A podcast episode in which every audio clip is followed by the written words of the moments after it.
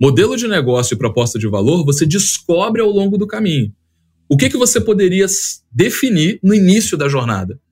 Primeiro, sendo muito objetivo no problema que você quer resolver. E essa é a primeira coluna do quadro da ideia. Segundo, qual é a solução?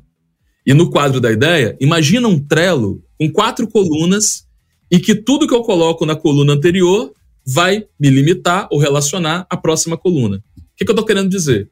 A coluna da solução, eu só posso colocar na minha solução o que tiver diretamente relacionado aos problemas que eu elenquei como sendo os problemas que eu vou resolver. Por quê? Porque a gente tem o dom de complicar as coisas. A gente acha que soluções mais completas, entre aspas, maiores, são melhores. E, cara, o mercado está aí para provar o contrário. As ferramentas mais simples são as melhores. Então, se você escolhe o problema certo para resolver e você constrói a solução certeira para aquele problema, que seja a solução definitiva para aquele problema, isso geralmente é o suficiente para que ela se estabeleça no mercado. O que eu estou dizendo não é para confundir simplicidade com simplismo. O Google é hiper complexo por baixo do capô. Para o usuário, ele é muito simples. É um campo de busca só e você não precisa complicar para o usuário. Terceira coisa, você tem que saber quais são as fontes de receita que você imagina que vão funcionar. E quarta coisa, quais são os resultados que você espera. E aqui, Leandro, tá o grande indicador da inovação. Vamos dizer que eu estou falando aqui que o atendimento num bar, o atendimento é lento. Esse é o problema. Para eu qualificar esse problema, eu tenho que dizer o quão lento é. Então vamos imaginar que o atendimento médio, sei lá, no centro de São Paulo, demora 30 minutos para você ter o produto na sua mesa.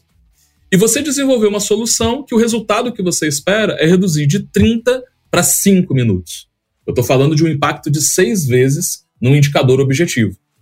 E aí entra por que, que eu estou defendendo as quatro coisas como sendo o DNA da ideia, o que a gente chama de quadro da ideia.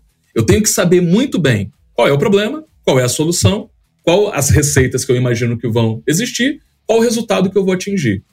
Leandro, essa sacada viabilizou algumas coisas. Primeiro, o papo é objetivo. Qual é o problema, qual é a solução, qual é a receita, qual é o resultado.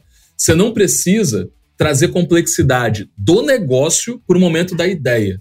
É lógico que você tem que saber qual é a sua proposta de valor, os canais de venda, as estratégias de relacionamento, tudo que está no BMC, você tem que saber. Só que você vai descobrir ao longo da validação. E como que você valida, que era a base do método científico que a gente estava falando lá, como é que você testa uma ideia? Confirma se o problema é real, se a solução funciona, se a pessoa paga e se o resultado é alcançável.